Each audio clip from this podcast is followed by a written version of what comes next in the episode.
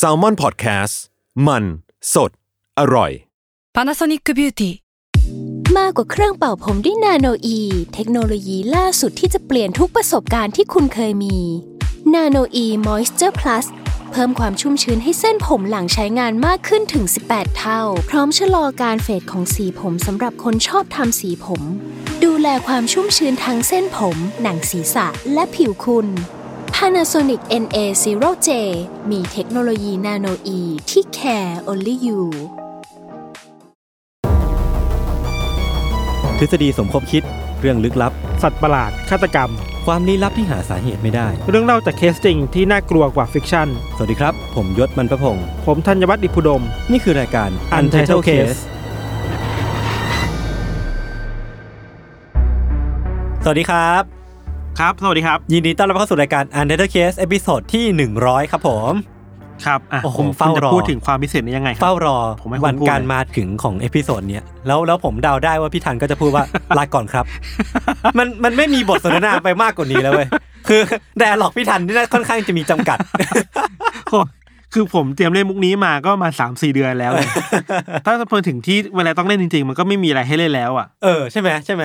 คือผมว่าเราตื่นเต้นกันเกินไปไว้ก่อนหน้าเนี้ยแบบเรานั่งนั่งนับถอยหลังเนี่ยต อน 91 92พอถึงตอนร้อยเสร็จปุ๊บเนี่ยมันก็แบบเออแล้วมันก็ก็ร้อยแล้วอะ แล้วยังไงร้อยหนึ่งเลยคือก็เลิกจัดไป ไม่ใช่ไม่ใช่ไม่ใช่ ปิดซีซั่น อ่า อันนี้ต้องแถลงขายกันไว้ก่อนครับว่า เราจะปิดซีซั่นกันหลังจากเนี้ยเป็นประมาณ 1 เดือนเนาะ หนึ่งปีนะ หนึ่งเดือนเนี่ยเนี่ยเนี่ยแล้วคนก็จำผิด แล้วก็แล้วก็ผมก็ไม่เข้าใจว่าทำไมเวลาพูดอะไรอย่างเงี้ยคนจะมาโทษผมเลยว่าแบบพูดผิด แม่งเนี่ยไม่รับผิดชอบอะ แล้วแล้วคนที่สวยคือพี่โจจะไปชี้แจงสวัสดีครับ เอ ผ อ ม เออ โจมองโก้ ต้องไป นะครับ งต้องไปนั่งร่ายเรียง ความ แถลงไขให้มันวุ่นวาย ไอ้คนพูดเนี่ยไม่ไม่ได้รับผิดชอบ เอ เนี่ อย เออเออโอเค เราก็จะปิดซีซั่นกันหนึ่งเดือน ครับ ซึ่งพอถึงตอนที่ลอยแล้วเนี่ยก็จะเป็นตอนสุดท้ายของซีซั่น อืม เราก็เลยอยากให้ธีมที่เรากำลังจะกำลังจะเล่าในตอนเนี้ยมันเป็นตอนที่ค่อนข้างที่จะจันลงใจหน่อยหนึ่งอ่ะ อ่า เพราะว่าตอนที่แล้วตอนที่ 99เนี่ยเราจัดเรื่องโหดๆไปแบบ อ่า หกกะโหลกไป อ่า ก็วันเนี้ยเราก็น่าจะแบบปิดซีซั่นกันอย่างอย่างร่มรื่นแล้วกันเป็นแบบราบรื่น อ่า ให้แบบคนที่ฟังถึงตอนเนี้ยก็จะต้องรู้สึกยังไงวะ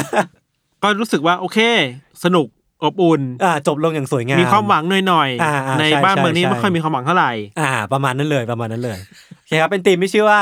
faith in humanity restore ก็คือเหมือนเป็น อ่า เป็นความเชื่อมั่นในมนุษย์ที่มันกลับคืนมา มันเป็นคำพูดที่เป็นมีมมีมๆหน่อยหน่อยๆอ่ะ พยายามพูดถึงเหตุการณ์อีเวนต์อะไรบางอย่าง อ่า ที่ อ่าอ่า คนรู้สึกว่าไอความไม่ไม่ไว้เนื้อเชื่อใจความเกลียดชังในมนุษย์มันมีอยู่อะ เออ แต่ เออ เหตุการณ์เนี้ยมันทำให้แบบหายไปเลย ลืมไปชั่วขณะห หรื นึ่ อง ไม่ใช่ว่าหนาว่ามนุษย์เรามันก็มีเรื่องดีๆด้วยเหมือนกันะ เออมนุษย์เราช่างสวยงามจังเลย จุด อะไร ผู้ วะ ติด เนี่ย ใจ นะ อะไรครับ โอเคครับวันนี้เดี๋ยวพี่ธันเป็นคนเริ่มก่อนเพราะเพราะพี่แกค่อนข้างถนัดเรื่องแบบนี้นะฮะ เนี่ย ตอนผมได้โจทย์นี้มาผมก็รู้สึกเอาละ คือเรื่องนี้เกี่ยวกับชายคนหนึ่งครับ เขาชื่อว่านิโคลัสวินตันครับ ครับ คุณนิโคลัสนะครับ เขาเกิดในปีหนึ่งเก้าศูนย์เก้า อ่า แล้วก็เป็นคนที่มีมีพ่อแม่ต้นตระกูลเนี่ย อืม เป็นชาวยิว อ่าโอเค โดยพวกเขาก็อาศัยอยู่ในอังกฤษมาสักพักได้ใหญ่แล้วแหละ ก่อนที่แบบคุณนิโคลัสเกิดมาครับ คือเรื่องเป็นอย่างนี้ไว้ว่า ครอบครัวของคุณนิโคลัสเนี่ยครับ ก็เป็นครอบครัวที่เป็นนักธุรกิจประมาณหนึ่งอ่ะ อืม ก็ค่อนข้างมีฐานะจุดชั้นกลางขึ้นชั้นสูงอะไรเงี้ย อือฮึ สบายๆอะไรเงี้ยเนาะ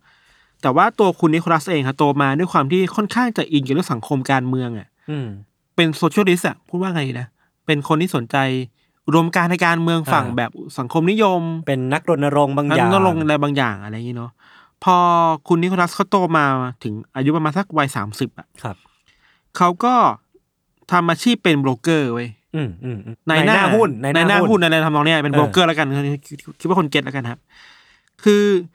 เขาก็เป็นโบรกเกอร์มาในตอนชีวิตประมาณสามสิบครับ อือหือย ศแล้วก็แต่พอเวลามันมาถึงประมาณปีหนึ่งเก้าสามแปดอ่ะ อืม ก็สามสิบกว่าๆเนาะ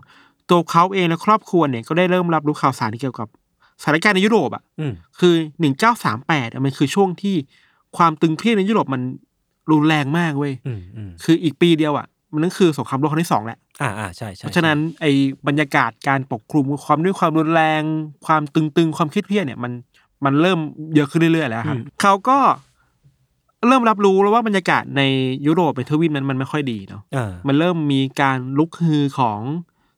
ของนาซีเยอรมัน อืม ของฮิตเลอร์นี่แหละพูดชัดๆคือฮิตเลอร์นี่แหละเริ่มไปลุกลานคนอื่นเริ่มมีความแข็งกล้าวต่อกันอะไรอย่างเงี้ยครับ อืม แต่ว่าด้วยความที่เขาอยู่ในสังคมที่มันไม่ค่อยเดือดร้อนอะไรมากเท่าไหร่อ่ะการเป็นโบรกเกอร์อะ อืม แล้วก็สังคมก็พ่อแม่ก็รวย อืม เขาเองก็แบบไม่ได้ยากจนอะไร ตอนนั้นเขาเองก็ยังรู้สูว่า เออเดี๋ยวตอนธันวาคมปีหนึ่งปีเนี้ยหนึ่งเก้าสามแปดเนี่ยเดี๋ยวจะไปสกี อืม ไปเล่นสกีที่สวิตหน่อยคือมันช่วงวินเทอร์เรื่องช่วงฤดูหนาวพอดีเนี่ยครับ แต่พอตัดสินใจจะไปอ่ะ ก่อนจะไปแป๊บเดียวมีเพื่อนส่งจดหมายมา เพื่อนเองก็เป็นนักกิจกรรมเหมือนกัน อืม เพื่อนคนนี้ชื่อว่ามาร์ตินเบลกครับ มาร์ตินเนี่ยเขาทำงานเป็นคณะกรรมการช่วยเหลือผู้ลี้ภัยในยุโรปเนาะคือมาร์ตินเข้าไปทำงานอยู่ในเช็กโกสโลวาเกีย อืม คือเมื่อก่อนคือเช็กโกสโลวาเกียเป็นประเทศใหญ่ อืม ตอนนี้คือเช็กทั่วไปสาธารณรัฐเช็กนะครับ เพื่อนคนเนี้ยมาร์ตินเนี่ยไปทำงานแล้วไปรับรู้มาว่า ความตึงเครียดในเช็กโกสโลวาเกียมันหนักแน่นมาก มันน่ากลัวมาก แล้วก็เริ่มมีผู้คนที่เป็นชาวยิวในเช็กโกสโลวาเกียเนี่ยเริ่มกลัวแหละ เริ่มกลัวว่าพอนาซีมันบุกมาเรื่อยๆเนี่ยพวกเขาจะมีอันตรายอะ อืม คือก็รู้อยู่รู้อยู่ว่าฮิตเลอร์นาซีเนี่ยมีอุดมการณ์ที่ชัดเจนมากว่าต่อต้านคนยิว อืม เนาะคิดว่าตัวเองเป็นอารยานที่เหนือกว่า และชาวยิวเป็นคนที่แบบต่ำต้อยกว่าอะไรเงี้ยต้องกำจัดทิ้งไปอะไรครับนอกจากนั้นเองครับในช่วงเวลานั้นเองมันก็เริ่มมีสิ่งที่นาซีทำคือค่ายกักกันน่ะ อ่า เนาะคือจับชาวยิวไปอย่างที่เรารู้กันจับชาวยิวเข้าไปค่ายกักกัน เอาชาวยิวไปเป็นแรงงานทาสบางคนก็เอาไปรมแก๊สเหมือนที่เราเห็นในค่ายอัลสวิช อืมอืม แบบนั้นน่ะมันก็เกิดขึ้นในหลาย ๆ ค่ายในยุโรปอะครับ สิ่งเหล่านี้มันทำมันทำมันทำให้คนในเช็กโกสโลวาเกียโดยเฉพาะคนที่เป็นคนยิวอะพยายามจะหนีออกจากประเทศให้ได้ อืม คือรู้รู้เลยว่าการลุกลานของชาวเยอรมันนาซีอะมันมาแน่ ๆ แหละ อืม อยู่ที่ว่าจะมาเมื่อไหร่เนาะโอเค พอชาวยิวจำนวนไม่น้อยอยากจะออกจากเช็กโกสโลวาเกียเนี่ย แต่เขาออกไม่ได้เว้ย อืม มันมีปัญหาอะไรหลาย ๆ อย่างอะไรเงี้ยครับทางคุณนิโคลัสเองหลังจากอ่านจดหมายของมาร์ตินเบรกที่เป็นเพื่อนเนี่ยก็รู้สึกว่า เฮ้ย ต้องมาช่วยเหลือว่ะ อืม แบบอุดมการณ์มาเรียกร้องว่าอยู่เฉยๆไม่ได้แล้วอ่ะ จะเป็นอินโนแลนด์ไม่ได้อะนิโคลัสก็เลยบินจากอังกฤษไปอยู่ในกรุงปรากคือตอนเมื่อก่อนปรากมันอยู่ในเชโกสโลวาเกียครับปรากนี่ก็เป็นเมืองใหญ่เนาะอันเนี้ยคุณนิโคลัสและเพื่อนนะครับเปิดโรงแรมเว้ยเป็นออฟฟิศย่อมๆ อืม ให้คนที่อยากจะหนีลี้ภัยอะจากภัยนาซีในเชโกสโลวาเกียมาลงชื่อเขา อ่า แล้วเขาจะพาออกไป อ่าฮะ แต่ว่าพอเปิดมาช่วงแรกๆเนี่ยเขารู้สุกว่ามันมีข้อจำกัดบางอย่างว่ะ อืม คือการพาผู้ใหญ่ออกไปเนี่ยมันยากมาก หรือแทบจะเป็นไปไม่ได้เลยอ่ะพวกเขตแดนต่างๆ มันถูกทหารมันถูกนาซี ยึดครองไว้หมดแล้ว ยึดครองไว้เยอะมากๆแล้วครับทำให้การพาผู้ใหญ่ออกไปมันยากมาก อืม คือเขาสู้มาอยู่แล้วนะสู้จนทำให้สู้ข้อจำกัดต่างๆรู้สึกว่ามันยาก แต่ว่ามันยังพอมีช่องว่างบางอย่างที่ทำให้พาเด็กๆออกไปได้อยู่อะ อ่าฮะ ลูกๆของครอบครัวนั้นนะครับยศเราอยากให้ยศนึกถึงภาพว่าอยู่ในห้องโรงแรมอะ อืม แล้วมีคนมาเคาะประตูตลอดเลยอะว่าบางคนมาขอร้องมาร้องไห้ต่อหน้าเขาแล้วบอกว่า ตัวเขาเองไม่ไปก็ได้นะ อืม แต่ขอให้พาลูกๆเขาอะหนีไปได้ไหม อืม คือถ้าอยู่ในประเทศนี้ต่อไปอะเดี๋ยวจะโดนนาซีพาไปเข้าค่ายกักกันแน่ๆเลยอะ เออ ไม่วันนี้ก็พรุ่งนี้อะมันมาถึง ใช่ แน่ ใช่ ๆ มันมาถึงแน่ๆครับ คือบรรยากาศแห่งความกลัวในสงครามโลกมันมันคุกกรุ่นมากอะครับ อืม อืมพอเราเห็นข้อมูลตัวเนี้ยเรารู้สกวามันก็เศร้านะ คือ เฮ้ยภาพที่ตัวเองยอมรู้ว่าตัวเองยอมตายอ่ะ แต่ขอให้ลูกรอดได้ไหมอ่ะ อืม มันมีคนอย่างเนี้ยมาหา มาหาคุณนิโคลัสบ่อยๆเลยครับที่โรงแรมที่ในกรุงปรากครับ สิ่งที่เขาพอทำได้คือก็ทำงานเอกสารจดทะเบียน จดจดรายชื่อ จดที่ติดต่อว่ามีครอบครัวไหนบ้างที่อยากพาลูกๆออกจากประเทศนี้ เพื่อไปอยู่ในอังกฤษอะไรเงี้ยครับ สิ่งที่คุณนิโคลัสพยายามคิดต่อไปคือว่า โอเค เมื่อมีคนอยากจะออกแล้วแล้วจะพาเขาออกไปยังไงดีอะ อ่า โชคดีที่ตอนนั้นนะครับ รัฐบาลอังกฤษมีนโยบายอันหนึงชื่อว่า Kinder Transport ครับ Kinder ถ้าแปลภาษาเยอรมันคือ เด็ก อ่า ๆ เยาวชนเด็กๆอะไร Transport ก็ Transport เนอะ มันมาจาก เคลื่อนย้าย คำเดียวกับ kindergarten อะไรอย่าง ใช่ เงี้ย Kinder Garden คือส่วนของเด็ก อ่า ๆ ส่วนเด็กเล่นนะครับ เออพออังกฤษมีนโยบายเรื่อง Kinder Transport คือการพาเด็กๆ ออกจากพื้นที่ที่มันอันตราย แล้วมารับเลี้ยงอยู่ในอังกฤษแทนอะไรเงี้ยก็เห็นช่องเลยนะ คุณนิสบอกโอเค งั้นเดี๋ยวเรากลับอังกฤษกัน กลับลอนดอนแล้วไปไปไฟที่นั่นต่อ อืม เขาก็นั่งรถไฟ กลับมาอังกฤษกลับมาลอนดอน แล้วก็ แบกเอกสารคือแบบเยอะมากยศ อืม กระเป๋าเอกสารเต็มมือเลยอ่ะที่มีชื่อของเด็กๆที่อยากจะออกจากประเทศนี้อยู่อ่ะ อืม แล้วมาทำงานในลอนดอน เราก็พยายามติดต่อหาคนว่าทำอะไรได้บ้างอะสิ่งที่คุณนิโคลัสทำสองอย่างคือ อย่างแรกคือ เขียนจดหมายไปหารัฐบาลอังกฤษอะว่าเฮ้ยผมไปปรากมามันมีเด็กๆที่ต้องการความช่วยเหลือไว้ย อืม คุณพอช่วยเหลืออะไรได้บ้างไหม อืม รัฐบาลก็ช่วยเหลือประมาณหนึ่งนะ อีกวิธีการหนึ่งคือว่ามันน่าประทับใจมากๆ คือว่า เขาไปเคาะประตูบ้านนะหยศตามบ้านที่เขารู้จักอะทั้งคนรู้จักและไม่รู้จักอะเพื่อมาบอกว่าเฮ้ยคุณรู้ไหมว่าในอีกประเทศหนึ่งอ่ะมันมีเด็กๆที่พยายามจะหนีออกมาจากการคุกคามของนาซีอยู่นะ อ่า แล้วเขาต้องการโอกาสอ่ะเขาต้องการชีวิตที่ดีกว่าเพราะฉะนั้น คุณพร้อมที่จะรับเด็ก ๆ เหล่าเนี้ยมาเลี้ยงดูไหมอ่ะ อืม คือเคาะประตูบ้านคนที่ไม่รู้จักเพื่อบอกว่า เด็กๆต้องการการมีชีวิตรอดอะเราคิดว่าเฮ้ยเขาพยายามมากๆแล้วอะ อืม นอกจากเคาะประตูบ้านนายศมีการซื้อโฆษณาส่วนตัวลงบนหนังสือพิมพ์อะ อืม คือเขียนแอดลงเลยอะ คือถ้าเป็นปัจจุบันก็คือยิงแอดเฟซบุ๊ก ยิงแอดเฟซบุ๊กอะถ้าเป็นปัจจุบันอะเมื่อก่อนคือซื้อแอดหนังสือพิมพ์ อ่าฮะ เพื่อบอกว่า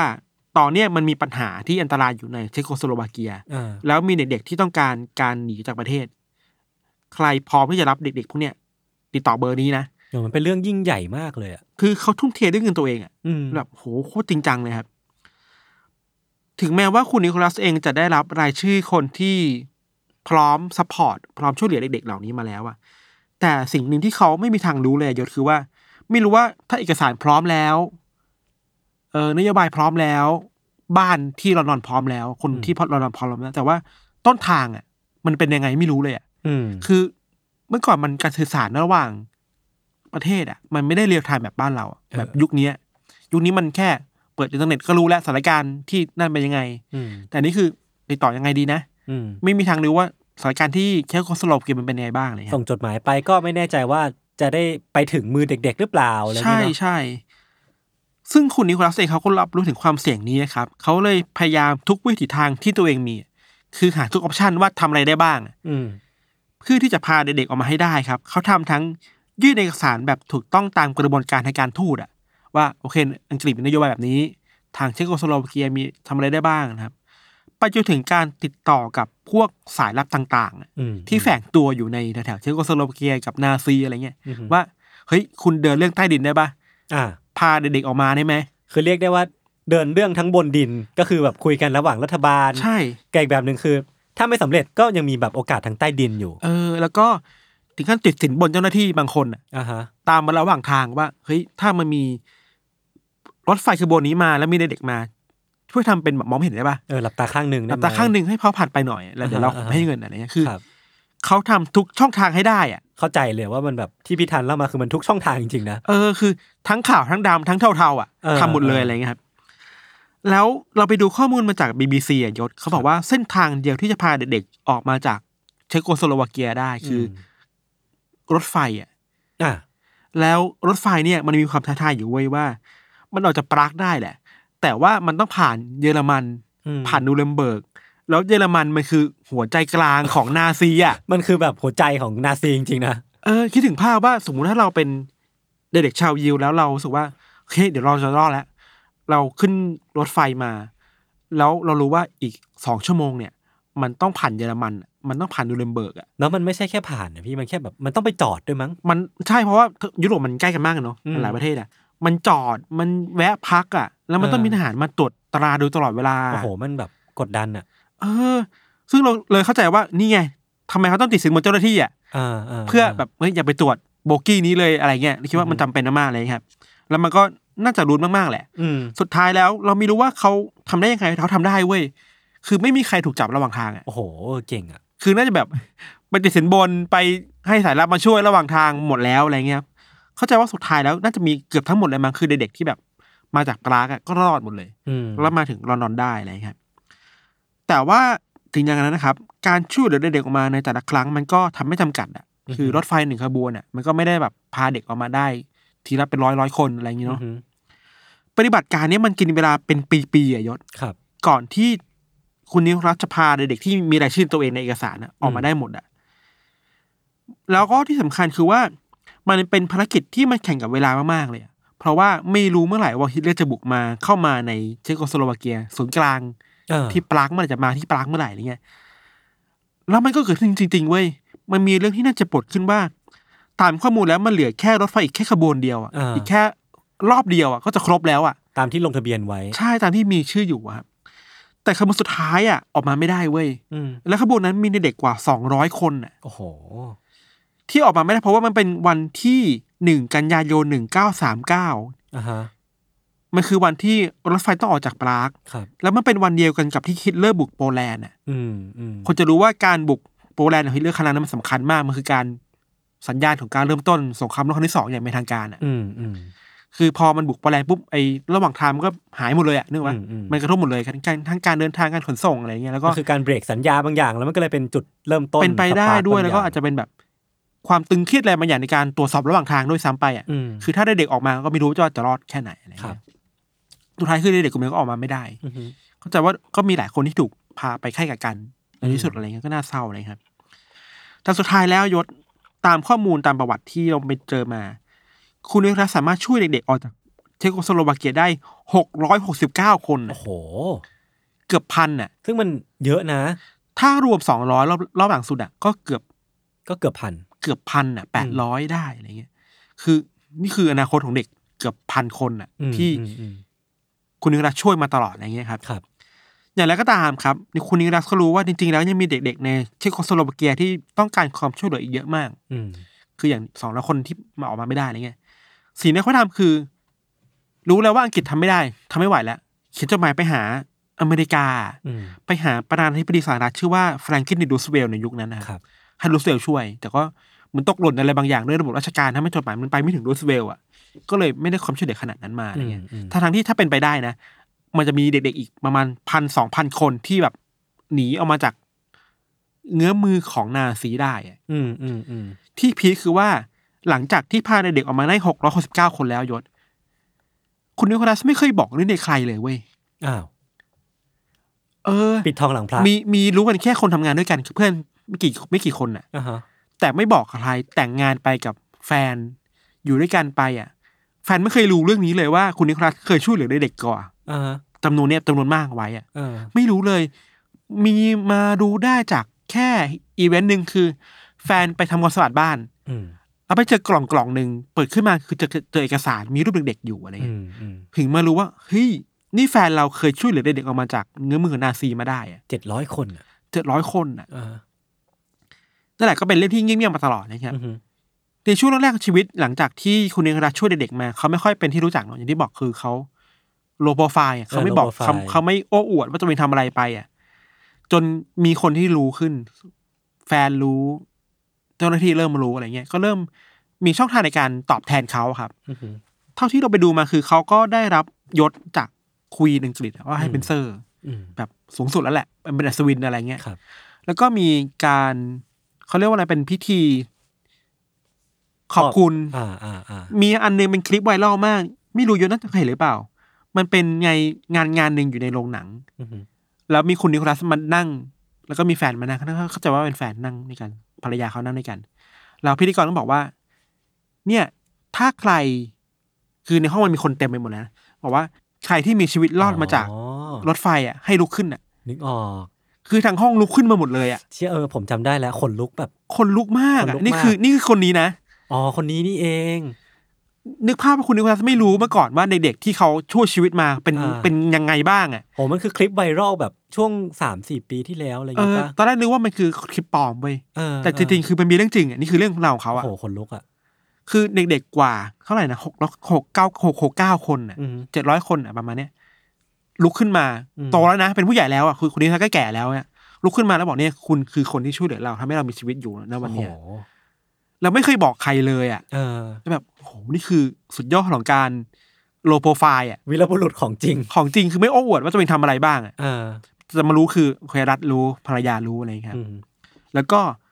แกใช้ชีวิตอยู่ประมาณมีอายุเกินร้อยปีด้วยซ้ำไป อืม แล้วก็ค่อยเสียชีวิตเมื่อไม่นานมานี้นะครับ ครับ แล้วก็ประมาณนี้แล้วก็ได้รับการเชิดชูเกียรติจากรัฐบาลอังกฤษ อืม จาก อืม วังอังกฤษว่าเป็นฮีโร่คนหนึ่ง อืม ฮีโร่สงครามในการช่วยเหลือผู้คนออกมาจากเงื้อมือของนาซีได้อะไรอย่างเงี้ย ครับ เราคิดว่าอันเนี้ยน่าสนใจดีคือเวลาเราพูดถึงเหตุการณ์แบบเนี้ยที่มีคนไปช่วยเหลือคนมาจากค่าค่ายกักกันน่ะ อืม จะมีชินเนอร์ลิส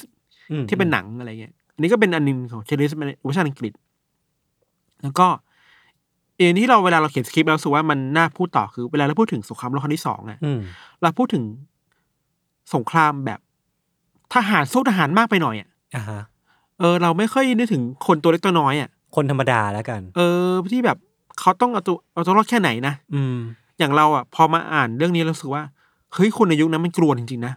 นาซีมันน่ากลัวมากๆเลยที่ทำให้คนต้องยอมยอมตายแล้วยอมแลกชีวิต แต่เพื่อให้ลูกรอดอ่ะ อืมอืม การที่ยอมเสียสละตัวเองอ่ะ มันก็เห็นผลว่าเนี่ย เด็กๆเหล่านั้นมาเติบโตในอังกฤษ แล้วมาตั้งรกรากในอังกฤษก็มีลูกหลานเต็มเต็มอังกฤษไปแล้วอะไรเงี้ย อือฮึ คิดว่าน่าสนใจดี สงครามมันมีอะไรมากกว่าที่คิดอ่ะ เออคือจริงๆแล้วอ่ะเรื่องที่พี่ทันเล่ามามันแบบว่า ในเรื่องแย่ๆอย่างอย่างสงครามอ่ะมันก็มีแบบมีฮีโร่ เออ ที่ซ่อนอยู่โดยที่เขาเองก็ไม่ได้แบบโอ้อวด ไม่ได้ทำให้เรื่องราวตัวเองเป็นเป็นเรื่องใหญ่โตแต่ว่าจริงๆแล้วอ่ะ อืม การกระทำของเขามันมันเซฟคนได้มากกว่า 700 คนแบบ ใช่ แล้วเจ็ดร้อยคนนั้นก็เติบโตมีครอบครัว มีชีวิตของตัวเอง ลูกมีหลานออกมาอีกอะ อือื ก็มีอนาคตของชาติที่ออกมาใหม่อะไร ครั เงี้ บ ยแล้วอย่างนี้อย่างที่ยศบอกอ่ะสงครามโลกอ่ะเวลาพูดถึงฮีโร่จะพูดถึงฮีโร่ที่เป็นทหารอ่ะ อ่า เออคนที่สามารถ ล บุ บ ก สงครามเก่งเก่งทั้งด้าน หรือ ร ว่า บ นายพลคนนี้พากองทัพไปขึ้นหาดนอร์มังดีได้ในวันดีเดย์อะไรเงี้ย ม แต่ว่าเราลืมไปว่า เอ้ย นอกจากทหารจริงๆทหารก็เก่งแหละในการเอาชนะนาซีเนาะ ครับ แต่ว่าอีกฝั่งหนึ่งก็มีคนแบบที่ไม่ใช่ทหารพลเรือนน่ะ ที่ก็คอยช่วยเหลืออะไรแบบนี้อยู่เหมือนกัน อืมอืม แล้วพวกเขาเองก็ควรจะได้รับการยกย่องแหละ เชิดชูแหละ ไม่แพ้กันเนาะ แยกแพ้กันจริงๆ เราก็ต้องระวังว่าการเขาเรียกว่านะ ระบบการเชิดชูตัวบุคคลมันก็ อ่าก็ เวอร์ไปมันก็ไม่ดีเยอะ ไม่ มาก มั่นคง เยอะมากไปก็ไม่ดี แต่แค่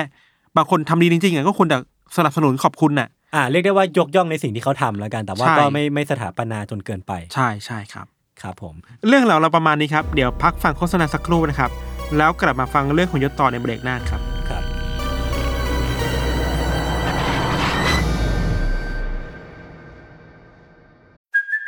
Hey, it's Kaylee Cuoco for Priceline. Ready to go to your happy place for a happy price? Well, why didn't you say so? Just download the Priceline app right now and save up to 60% on hotels. So, whether it's Cousin Kevin's Kazoo concert in Kansas City, go Kevin, or Becky's Bachelorette Bash in Bermuda, you never have to miss a trip ever again. So, download the Priceline app today. Your savings are waiting. Go to your happy place for a happy price. Go to your happy price, Priceline.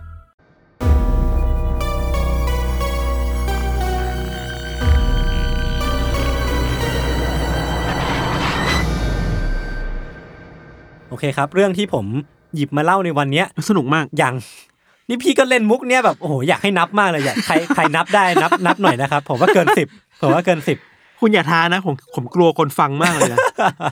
นั่งนับเป็นว่าพี่ทันเล่นมุกนี้กันกี่รอบแล้วนะครับโอเค เรื่องที่ผมกำลังจะเล่าเนี่ยมันเป็นเรื่องที่ถ้าเทียบกับเรื่องของพี่ทันเนี่ยมันจะซอฟต์ลงมาหน่อยมันจะเป็นความแบบ อาจจะไม่ใช่เชิงภาพใหญ่ขนาดนั้น แต่ว่ามันก็จะมีความแบบลึกมีความซึ้งๆอ่ะในในมุมบุคคลมากกว่า ก็ อืม มันเกิดขึ้นในปี 2010 ครับ ที่นิวยอร์กประเทศสหรัฐอเมริกา คือในปีนั้นนะครับที่ปี 2010 เนี่ย มีคู่รักคู่หนึ่งชื่อว่าจิมกลอปแล้วก็ดีแลนพาร์เกอร์ ครับ ผมจะเรียกเขาว่าคุณจิมกับดีแลนแล้วกันนะครับ คือทั้งคู่เนี่ยเป็นคู่รัก LGBT ซึ่งก็ได้ย้ายเข้าไปอยู่ ไปเช่าห้องอพาร์ตเมนต์แห่งหนึ่งอยู่ด้วยกันที่ที่ในย่านเชลซีเมืองนิวยอร์กนะครับ ซึ่งก่อนที่จะย้ายเข้ามาอยู่เนี่ยพี่ทันผู้เช่าคนก่อนๆน่ะหรือว่า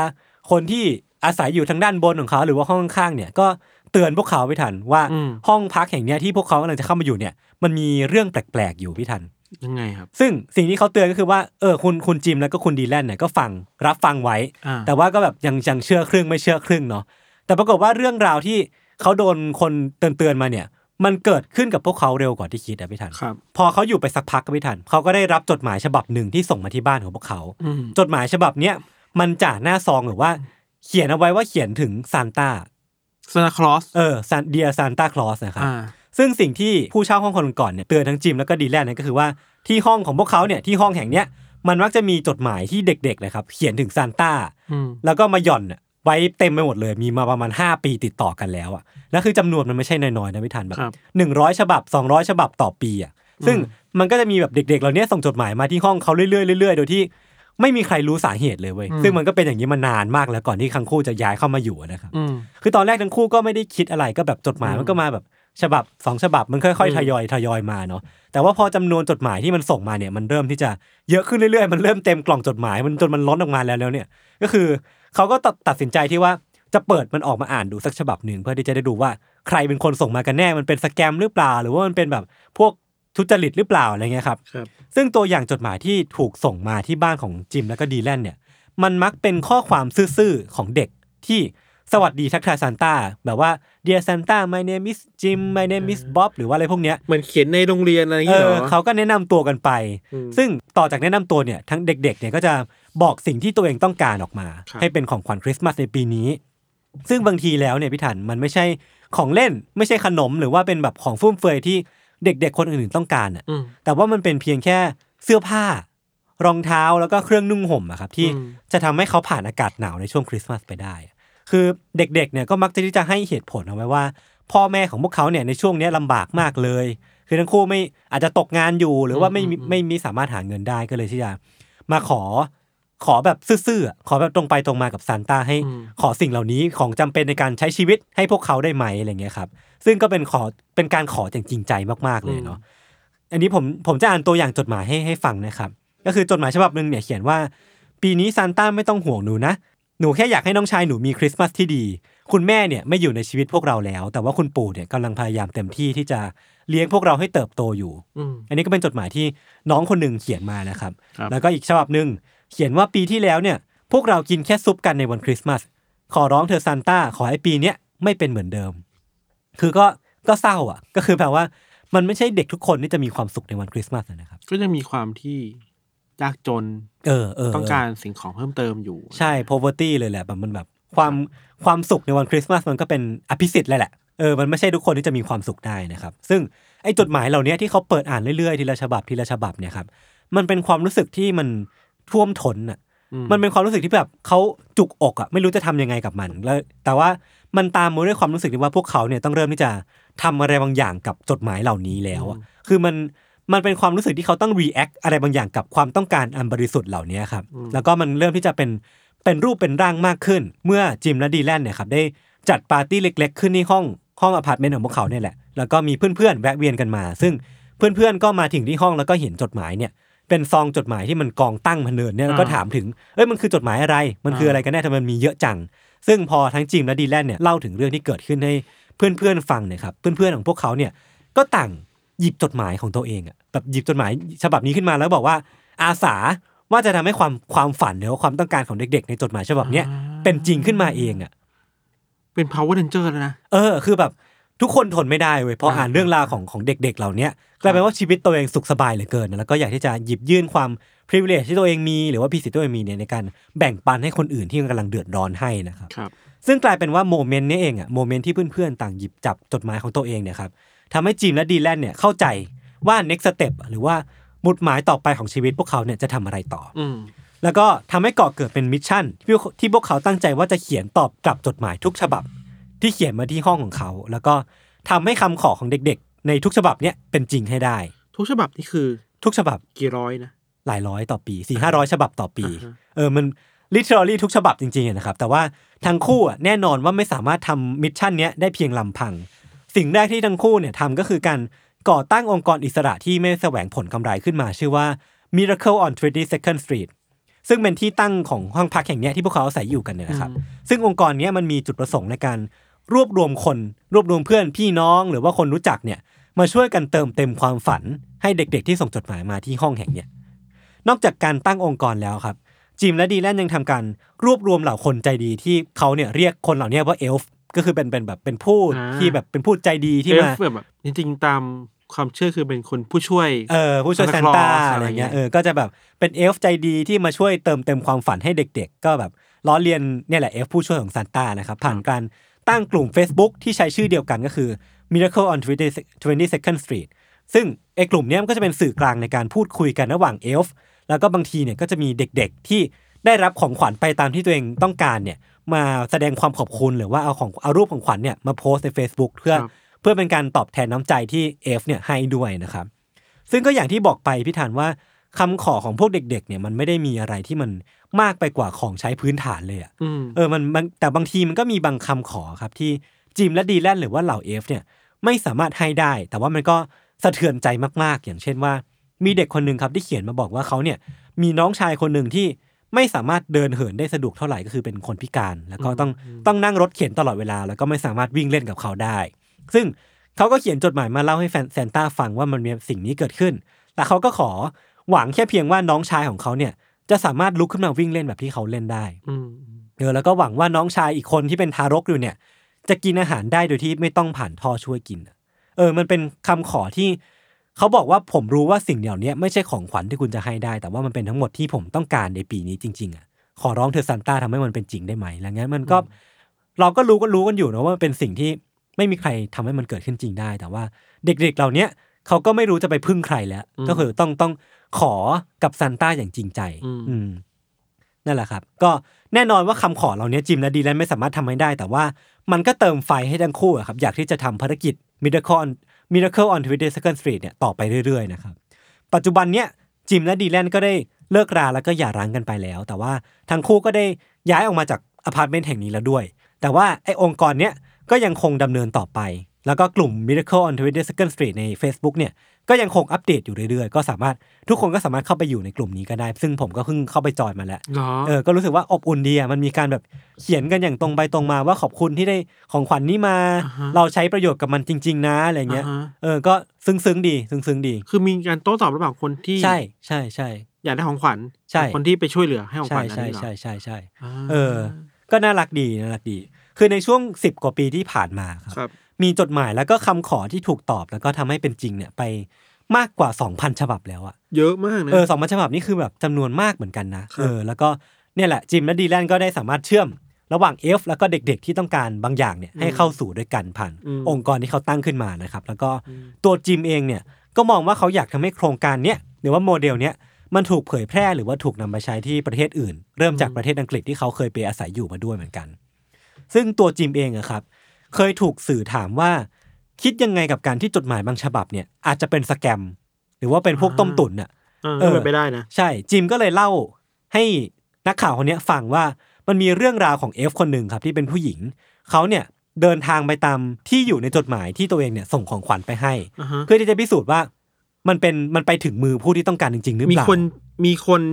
ที่ต้องการอยู่จริ เอง อ ๆมี ใช่ เป็นตัว ใช่ เป็นตน ใช่ อ่า เออพอเอฟคนเนี้ยไปถึงที่บ้านของคนที่ส่งไปเนี่ย เธอก็แอบหลบอยู่ที่ฝั่งตรงข้ามถนนน่ะแล้วก็ดูว่าใครจะออกมารับไปรษณีย์แห่งนี้ เออปรากฏว่าเธอก็เฝ้าดูอยู่แล้วก็พอไปรษณีย์เนี่ยบุรุษไปรษณีย์เดินไปอ่ะถึงบ้านบ้านหลังที่เธอส่งไปเนี่ยก็มีแบบเด็กๆจำนวนหลายหลายคนเลยอ่ะสามสี่คนอ่ะวิ่งกรูกันออกมาแล้วก็ร้องตะโกนดีใจโบกเบกโวยวายว่าแบบเอ้ยของขวัญที่ต้องการมาถึงแล้วนะอะไรเงี้ยแล้วก็แบบ มีเด็อยู่จริงๆ เออคือโมเมนต์นั้นน่ะเธอต่อมน้ำตาแตกเลยเว้ยว่า อืมอืม เอออย่างน้อย สิ่งที่เรามองว่ามันไม่ได้ไม่ได้แพงอะไรอ่ะ เออ แต่ว่าไอ้สิ่งเหล่าเนี้ยมันมันกลับไปช่วย เป็นสิ่งสำคัญให้กับกลุ่มคนกลุ่มคนหนึ่งได้เหมือนกันนะครับ อืม จนถึงปัจจุบันเนี้ยจิมและดีแลนก็ยังไม่รู้ด้วยซ้ำว่าทำไมจดหมายถึงซานต้าจำนวนแบบหลายร้อยฉบับต่อปีอ่ะถึงถูกส่งมาที่อพาร์ตเมนต์ของเขาอ่ะ มันเป็นเรื่องลึกลับประมาณหนึ่งว่า อะไรวะทำไมทำไมถึงแบบทุกคนถึงส่งมาที่นี่โดยที่ ไม่ได้มีอะไรเป็นเป็นชิ้นเป็นอันอ่ะ เนี่ยก็สงสัยอยู่ว่า ถ้าไปตามไปดูฉบับแรกๆอ่ะ เออ มันน่าจะเจอข้อมูลหรือเจอเบาะแสอะไรบางอย่างไหมนะ ใช่ว่าทำไมถึง ของการส่ ส่ง งผิด มา อะ คือผมไปดูวิดีโอตัวหนึ่งที่ที่เขาเคยให้สัมภาษณ์เอาไว้อะครับ อ่า เขาบอกว่ามันอาจจะเป็นการเข้าใจผิดว่าที่แห่งเนี้ยเป็นที่ตั้งของมูลนิธิอะไรบางอย่าง อาจจะเป็นช h ริตี้บางอย่างจะเป็นโบสถ์หรือเปล่าอะไรเงี้ย แต่ว่าทั้งคู่สุดท้ายแล้วก็ไม่มีใครรู้ว่าทำไมถึง ถึงมีคนส่งมาเยอะขนาดนี้ แต่ว่ามันจะจ่าจ่าหน้าซองไม่ได้โจหัวว่ามันสานถึงซานต้าห ใช่ รือว่า เดียเซนต้าเลยอ่ะเออ มีใครไปบอกเด็กๆว่าเอ้ยนี่ที่อยู่ของซานต้าใช่ปะ เออเขาเขาเขาเขาก็เดาๆกันว่า อาจจะเป็นโรงเรียนสักแห่งหนึ่งที่แบบบอกเด็ก ๆ ว่าเอ้ยถ้าอยากได้ของขวัญก็ส่งมาที่อยู่นี้นะ บังเอิญว่าที่อยู่นี้ดันมีจริง เออเออใช่ใช่คือถึงแม้ว่าทั้งคู่จะไม่รู้ว่าเพราะอะไรนะครับ แต่ว่า ครับ แล้วก็ไม่ได้ขอให้ให้เรื่องเหล่านี้เกิดขึ้นด้วยอะแต่เขาก็สัญญาแล้วก็ปฏิญาณตัวเองต่อว่าเออจะตัดสินใจที่จะทำสิ่งเนี้ยต่อไปเรื่อยๆ อย่างดีที่สุดต่อไป เพราะว่ามันก็มีผลลัพธ์ที่มันเกิดขึ้นคืออเด็กๆอ่ะที่ได้รับการสมหวังมาแล้วก็ คือผมมองว่าเรื่องราวสมมุติอย่างแซนต้า อืม เราเองก็อาจจะไม่ได้มีหน้าที่ในการไปเปิดเผยความจริงกับเด็ก โอเคก็จริง ๆ เออ เราเราเองก็ไม่กล้านะ เออใช่ ไม่ทำลายฝันเด็กๆอะไรเงี้ย เออแล้วคือสุดท้ายแล้วเด็ก ๆเขาก็จะรู้เองแหละว่ามันเป็นเรื่องสมมุติอะแต่ว่ามันใช่หน้าที่เราหรือเปล่าที่ต้องไปเป็นทำลายทำลายความเชื่อความฝันของเด็ก ๆ เหล่านี้อะไรอย่างเงี้ย ก็จริงนะ เออ ที่จะบอกว่าซานต้าไม่มีจริง อืม จริง ๆ อย่างพวกเราโตมา เราเองก็ไม่มีใครมาบอกนะว่าซาต้านไม่มีจริงอะ แต่สักวันเราก็รู้เอง รู้รู้เองนะมันก็ไม่ได้เจ็บปวดขนาดนั้นอะ ใช่ใช่เออมันก็ไม่ได้เจ็บปวดอะไร หรือว่ามี เออ คนเจ็บปวดวะ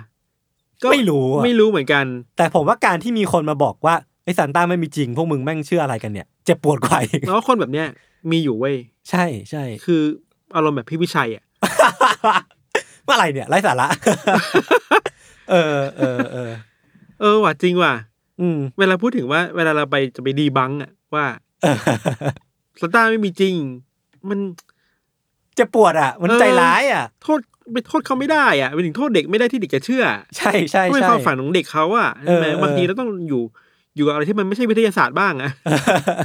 แล้วบางทีความคำขอของพวกเขาเนี่ยมันก็อย่างที่ได้เล่าไปเลยมันเป็นแบบปัจจัยพื้นฐานในการใช้ชีวิตอ่ะ อืมม คือช่วงคริสต์มาสมันหนาวมาก แล้วก็เขาเพียงต้องการเครื่องนุ่งห่มของบางอย่างที่มันแบบมาช่วยให้เขาสามารถมีชีวิตรอดอย่างมีความสุขในช่วงคริสต์มาสได้อย่างคนอื่นๆเขาอะไรอย่างเลยครับ ครับยศเคย เออ ไปแบบขอซานต้าไหม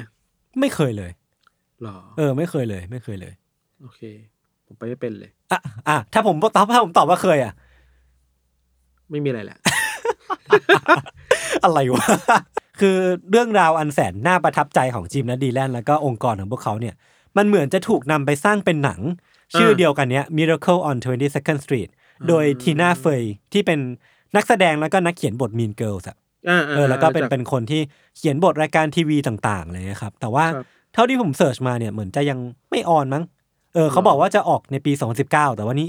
2021 แล้ว ติดโควิดอะเนาะไม่รู้เหมือนกัน เออไม่แน่ใจถ้าถ้าใครรู้อัปเดตยังไงก็สามารถมาแจ้งแจ้งๆกันได้นะครับ ครับ จริงๆ เรื่องเนี้ยก็จบประมาณนี้ อ่า อืมแต่จริงๆมันจะมีช่วงท้ายที่ผมเอาเรื่องอีกเรื่องหนึ่งอะมาเสริมสั้นๆ เรื่องอะไรฮะเล่าเลยครับ อ่ะคือเรื่อง เรื่องที่ผมกำลังเล่าต่อไปเนี่ยมันเป็นอีกอีกเรื่องหนึ่งที่ผมไปเจอมา มันเป็นเรื่องราวเกี่ยวกับการให้ของขวัญที่มันค่อนข้างที่จะคล้ายคลึงกัน แต่ว่าอันเนี้ยเป็นอนอนิมัสแบบจัดๆเลยครับ อ่า คือเรื่องเนี้ยมันเกิดขึ้นในเมืองซาเลม รัฐโอเรกอนสหรัฐ อ่า เช่นกัน เล่าคร่าวๆให้เห็นภาพรวมเลยพี่ทันก็คือว่าตั้งแต่ปี 2012 เป็นต้นมาเนี่ยจนถึงล่าสุดปี 2018 ที่ผมไปเจอข่าวที่อัปเดตล่าสุดนะครับมีคนปริศนาคนหนึ่งเอาแบงค์100ดอลลาร์เนี่ยครับ ไปหย่อนทิ้งไว้ในที่ต่างๆ ตั้งแต่กล่องซีเรียล รถเข็นเด็กใต้แจกันตาม อืม เชลฟ์ซูเปอร์มาร์เก็ตต่างๆ วางทิ้งไว้ทั่วเลยพี่ทั้งทั่วเมืองซาเลมเนี่ย ซึ่งพอมีคนนำมารวมกันแล้วเนี่ย มันมีมูลค่ามากกว่า 8 0,000 ดอลลาร์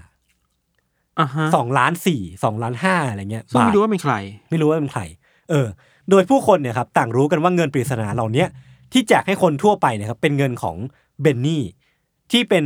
นามสมมุติอะที่ถูกตั้งขึ้นมาเท่านั้นเนี่ยแล้วก็ไม่มีใครรู้ว่าตัวตนที่แท้จริงของเบนนี่อะคือใครกันแน่ อ่าฮะ เออคือเรื่องราวของเบนนี่เนี่ยหรือว่าเงินปริศนาของเขาเนี่ยมันเริ่มต้นที่ปี 2012 ครับ มีลูกเสือรุ่นยาวคนหนึ่งที่กำลังขายป๊อปคอร์นแล้วก็ขนมอยู่ในในที่ที่แห่งหนึ่ง แล้วก็ไปพบเจอแบงค์หนึ่งร้อยดอลลาร์แบบปริศนา ครับ แล้วก็เก็บไปเพื่อ เพราะว่ามันเป็นเงินที่ตกอยู่อ่ะ คือเหมือนมีคนเจตนาทิ้งไว้ให้เขาอะไรเงี้ยครับ แล้วก็ต่อจากนั้นนะก็มีลูกเสืออีกสองคนที่เจอแบงค์หนึ่งร้อยในเหตุการณ์ที่มันใกล้เคียงกัน อืม ซึ่งหลังจากนั้นก็มีคนพบเรื่อยๆ คนพบเรื่อยๆ จนมีนักข่าวคนหนึ่งเอาการพบเจอหนึ่งแบงค์หนึ่งร้อยดอลลาร์ปริศนาเนี่ยไปเขียนข่าวแล้วก็ตั้งชื่อ คนที่ทิ้งเงินเหล่านี้ไว้ว่าเบนนี่ ตั้งชื่อตามเบนจามินแฟรงคลินที่อยู่ในแบงค์หนึ่งร้อยดอลลาร์นะครับ เออ ซึ่งพอพอ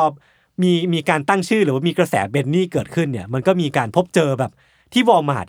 มีเดือนหนึ่งเนี่ย มีคนเจอแบงค์หนึ่งร้อยเนี่ยทิ้งไว้แล้วโดยมีลายเซ็นคำว่าเบนนี่เนี่ยสิบสองใบในหนึ่งเดือน อืม เออแล้วก็หลังจากนั้นก็มีคนแบบเจอต่อเนื่องขึ้นเรื่อยๆ ที่กล่องซีเรียลอย่างที่ได้เล่าไปมีอาหารในช่องแข็ง ตามกับดักหนู ผลิตภัณฑ์ซักผ้าแล้วก็ที่ต่างๆ อีกเยอะแยะมากมาย รวมๆแล้วเนั่นก็เกิน 8 0,000 ดอลลาร์อย่างที่อย่างที่ผมได้เล่าไปเมื่อกี้นะครับ ซึ่งเอาจริงๆแล้วมันก็น่าจะมากกว่านั้นอ่ะ เพราะว่ามันน่าจะมีบางคนที่เก็บได้แล้วก็ไม่ได้มารายงานหรือว่าอะไรพวกเนี้ยแล้วก็เก็บไว้ เอาไปใช้ตามตามที่ตัวเองต้องการได้เลยนะครับ ซึ่งความลึกลับก็คือว่า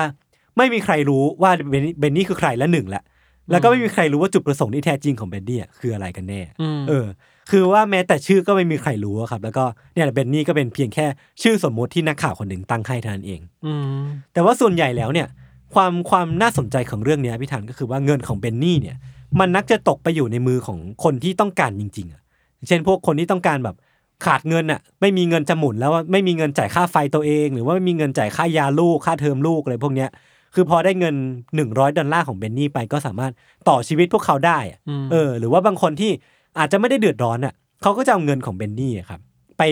บริจาค คือมันมี 47 ประมาณเกือบ 50 ที่อะครับที่เป็นองค์กรไม่แสวงหาผลกำไรอะครับ บอกว่าเขาได้รับเงิน 100 ดอลลาร์แบงค์100 ดอลลาร์จากที่มีที่มีลายเซ็นว่าเบนนี่อะประมาณ 50 ที่บอกว่าเออได้รับเงินเนี้ยมาเหมือนกันอะนั่นแปลว่าคนที่เจอเงินของเบนนี่อะก็แบบได้รับเบนนี่เอฟเฟกอะก็คือแบบเป็นคนที่แบบพร้อมที่จะแจกจ่ายให้คนอื่นต่อไปอะเพราะว่าตัวเองไม่ได้เหนื่อย แล้วส่งต่อไปเรื่อยๆ เออมันเป็นเบนนี่เอฟเฟกจริงๆนะแบบการให้ที่ตัวเองไม่ต้องไม่ต้องเป็นที่รู้จักก็ได้ มันเป็นการให้แบบอนอนิมัสอะ เออผมว่าเรื่องนี้ก็น่าสนใจดี คือผมก็เลยคิดว่าไม่แน่ว่าโครงการ Miracle on 22nd Street อ่ะอาจจะมีบางคนที่เอาแบงค์หนึ่งร้อยดอลลาร์ของเบนนี่อ่ะไปซื้อของขวัญให้เด็กๆก็ได้นะ ก็เกี่ยวกันก็ได้ เออ นะ มันอาจจะเกี่ยวข้องกันก็ได้นะ เพราะว่าไทม์ เชื่อมจักรวาไน์มัลนเออเอามาเชื่อมกันประมาณนี้ประมาณนี้ ครับ ครับ ครับ อ่ะพี่ทันเสริมอะไรไหม อ๋อผมจะบอกว่า เมื่อเร็วๆนี้เนี่ยมันก็มีเหตุการณ์ที่เราคิดว่ามันก็เป็น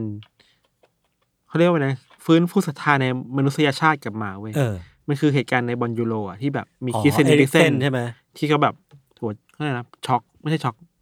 ล้มลงแล้วกัน เออเออ แล้วก็หัวใจหยุดเต้นหรือเปล่า เหมือนเหมือนอาจจะมีอาการแบบหัวใจผิดปกติบาง นั่ อน แห ย่าง ละเราเราไม่ได้ตามข่าวเรื่องอาการเท่าไหร่นะจริงๆเราในฐานะคนดูคนดูบางคนหนึ่งอะเนาะเราก็รู้สึกว่า เมื่อก่อนเมื่อหลายปีมากแล้ว ก็จะมีเหตุการณ์แบบเนี้ยเราก็เคยดูบอลถ่ายทอดสดแล้วก็มี อืม นักบอลคนหนึ่งที่แบบ ล้มลงไปขนาดแข็งเลยอะไรเงี้ย อืม มันก็น่าเศร้าน่าเจ็บปวดอะไรเงี้ย แต่เหตุการณ์เนี้ยมันแบบ เราเห็นถึงความพยายามของเหตุการณ์ในบอลยูโรของดิกเซนนะครับ อือฮึ เราเห็นความพยายามของทุกคนในสนามจริงๆอ่ะ อืมอืม เช่น เพื่อนร่วมทีมเดนมาร์กอ่ะที่แบบไปยืนล้อมรอบเอลิ ยื ก น เซน บัง ยืนบังเพื่อไม่เพื่อเพื่อปกป้องสิทธิ์อ่ะ ม เพื่อไม่ให้มีใครต้องเห็นภาพนี้อ่ะ อืม โหแล้วแบบโหเรารู้แล้วขนลุกเลยอะเราไม่เคยเห็นความทีมเวิร์กที่มันทำเพื่อกันขนาดเนี้ย นอกจากการเล่นฟุตบอลแล้วอ่ะ เออ มันมีเทีมเวิร์กในอีกรูปแบบหนึ่ง เออ อะ ตอนเราดูแบบสดคือเราขนลุกเลยนะเว้ย อ่าฮะ ทำได้ไงแล้วก็ เข้าใจว่ามีกัปตันทีมของเดนมาร์กไปคุยกับแฟนของดิกเซนว่า ครับ ไปกอดไปปลอบโยนว่าเฮ้ย อืมอืมอืม มันจะดีนะ อย่าเครียดมากนะแบบ อืม ทุกมิติเลยอะ อืม หรือแม้แต่ว่าภาพข้างหลังที่แบบ มันคือหลังโกลเนาะแล้วข้างหลังมันเป็นทีมกองเชียร์ฝั่งตรงข้ามอะ อืม ทุกคนก็พร้อมแบบปรบมือให้กำลังใจดิกเซนอะ โอ้โห คือลืม เน ลืมความเป็นคู่แข่งกันแล้วอะ ครับ ทุกคนแบบปรบมือให้กำลังใจ ทุกคนแบบพร้อมช่วยเหลืออะไรเงี้ย อืม เข้าใจว่าฟินแลนด์นะครับ กองเชียร์ฟินแลนด์ข้างหลังอ่ะเอาธงโยนลงมา อ่าฮะ เพื่อให้ทีมเพื่อนอ่ะ ปิดปิดบังอีลิกเซนอ่ะ อ๋อ ไม่ให้ไม่ให้กล้องถ่ายทอดสดไปเห็นน่ะ อ่าฮะ คือนี่คือมันก้าวข้ามความศัตรูความคู่แข่งในสนามอ่ะ เออ แต่เพื่อรักษา ชีวิต ชีวิตมนุษย์ปกป้องสิทธิมนุษย์ที่ควรจะมีอ่ะ เออเออเออ แล้วแบบนี่แหละโคตรเฟสอินฟินิตี้ดีสตอร์เลยเว้ย เออสุดท้ายแล้วการเล่นฟุตบอลหรือว่าอาชีพต่างๆ มันเพียงเป็นเพียงแค่บทบาทอะ อืม แต่ มั ว่าน สิ่งที่ทุกคนปกป้องร่วมกันมันคือชีวิตของคนคนห ใช่ นึ่ง มัน มันก็ชาตินิยมได้แหละ อ่าอ่าอ่า รักชาติในการแสดงออกเพื่อชาติ อืม แต่ว่าเมื่อถึงจุดหนึ่งอ่ะ ชาติกับชีวิตคนอ่ะ ชีวิตคนมันสำคัญกว่าชาตินะ เออมันคือคอนเซปต์อะคอนเซปต์ที่แบบเออลืมลืมไปเลยที่ชีวิตคนสำคัญกว่า เออ แต่จริงๆแล้วสุดท้ายแล้วเมื่อมันถึงจุดหนึ่งมันคน ทุกคนมันในสนามมันเข้าใจว่า ชาติก็ชาติ แต่ในชีวิตคนสำคัญกว่า อืมอืมอืม แล้วไม่ใช่แค่กองเชียร์หรือว่าแค่นักบอลในทีมเดนมาร์กและฟินแลนด์ที่ช่วยกันนะครับ ครับ มันมีระบบการช่วยเหลือของสาธารณสุขในสนามอ่ะ อืม ที่ทำงานแบบเป็นระบบมาก อืมอืม มาดูแลมาจัดการตามขั้นตอนปฐมพยาบาลแบบถูกต้องตามหลักหมดเลยอะ่ะ อืม แล้วเข้าใจว่าจุดที่สนามแข่งกับโรงพยาบาลอยู่กันไม่ไกล แล้วโครงสร้างพื้นฐานในการเดินทางระหว่างสนามกีฬาไปยังโรงพยาบาลมันแป๊บเดียวมันใกล้รถมันไม่ติดอะ่ะ อ่า คือทุกอย่างมันเพอร์เฟ สมูทไปหมด หมดแล้วอะ่ะ เออ ทั้งคนทั้งระบบทั้งความเชื่อความคิด ทั้งถนน อืม คือเฮ้ยโลกดีๆมันยังมีอยู่ อะตรงนั้นอ่ะ เออเออตรงนั้นน่ะ เออ มันทำให้ช่วยชีวิตลิกเส้นได้อะเราคิดว่าถ้ามันไม่มีการวางแผนระบบที่มันดีหรือการช่วยปกป้องสิทธิ์แบบเนี้ย อืม เราไม่รู้ว่าลิกเส้นจะเป็นยังไงอะ ครับ เนาะเราคิดว่าเนี่ยคือเหตุการณ์หนึ่ง แล้วก็อีกอย่างหนึ่งที่เราคิดว่า อันนี้ใกล้ตัวมากเลยเว้ยสำหรับเรานะ อือฮึ บางทีการเรามองการเรามองว่าการเรามองเห็นแสงสว่างในตัวมนุษย์อะมันไม่ได้เป็นแค่เรื่องไกลๆอะยศ อืมอืม อันนี้ที่เราคิดว่ามันช่วยดิสซอลเราได้มากเลยคือกลุ่มเฟซบุ๊กกลุ่มหนึ่งเว้ย ก็ คือ มันชื่อว่าชุมชนคนรักก๋วยเตี๋ยวเนื้อเว้ย เออย ศคืออันนี้คือที่สุดของที่สุดของการหวังที่จบกันแล้วนะเว้ย เออ ไม่ว่าคุณจะขออะไรไป ทุกคนจะมาตอบคุณในเวลาอันรวดเร็วอะ เออ สมมติเราอยู่บางนา ขอพิกัดก๋วยเตี๋ยวเรือบางนาครับ มาเป็นร้อยคอมเมนต์อะ โอ้โห เออ ผมผมว่า การเกิดขึ้นของ Facebook กรุ๊ปอ่ะมันน่าสนใจมากนะ นอกจากก๋วยเตี๋ยวเนื้ออย่างที่พี่ทันเล่าอ่ะ ผมไปอยู่กลุ่มว่าแบบนี่ตัวอะไร นี่นี่นี่ต้นอะไรอะคือแบบโอ้โหผมเชื่อว่าคนในนั้นแม่งเป็นแบบเป็น เป็นแบบเบียวเบียวสัตว์เป็นแบบ เบียวต้นไม้ พืชคือผมไม่เข้าใจเลยว่าพวกเขารู้ได้ว่าไอ้ไข่ตัวเนี้ยมันคือไข่ของตัวอะไรได้ยังไงอ่ะ เออนี่แหละ มนุษยชาติเรายังมีข้อดีอยู่เว้ย เออแล้วเขาก็แบบพร้อมที่จะมาตอบแบบพิมพ์ชื่อยาวเหยียดไปครับ แปะลิงก์นู่นนี่แบบ โอ้โห ผมแบบ เออผมผมรักโลกใบนี้มากขึ้น ครับ เออ ประมาณนี้ครับ ก็ผมว่าเรื่องราวที่เราเล่าไปในวันเนี้ยมันอาจจะเป็นสิ่งสำคัญละกันในการที่จะอยู่ในในประเทศ ในที่ที่ที่มันแบบความหวังมันดิบหรี่อ่ะ ครับ เอออย่างน้อยก็เป็นเป็นเป็นจุดจุดหนึ่งที่น่าจะทำให้การอยู่ของทุกคนมันมันเป็นไปได้ด้วยดีขึ้นนะครับ ครับ ก็หวังว่าจะติดตามรายการของพวกเราต่อไป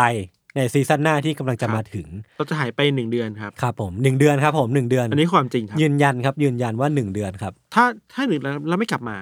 ก็ให้มันจบกันไป ห ด้ว รื ย อว่า ดี โฮสต์หายไป ลึกลับ เออ เป็นเรากับ อ่าเนี่ย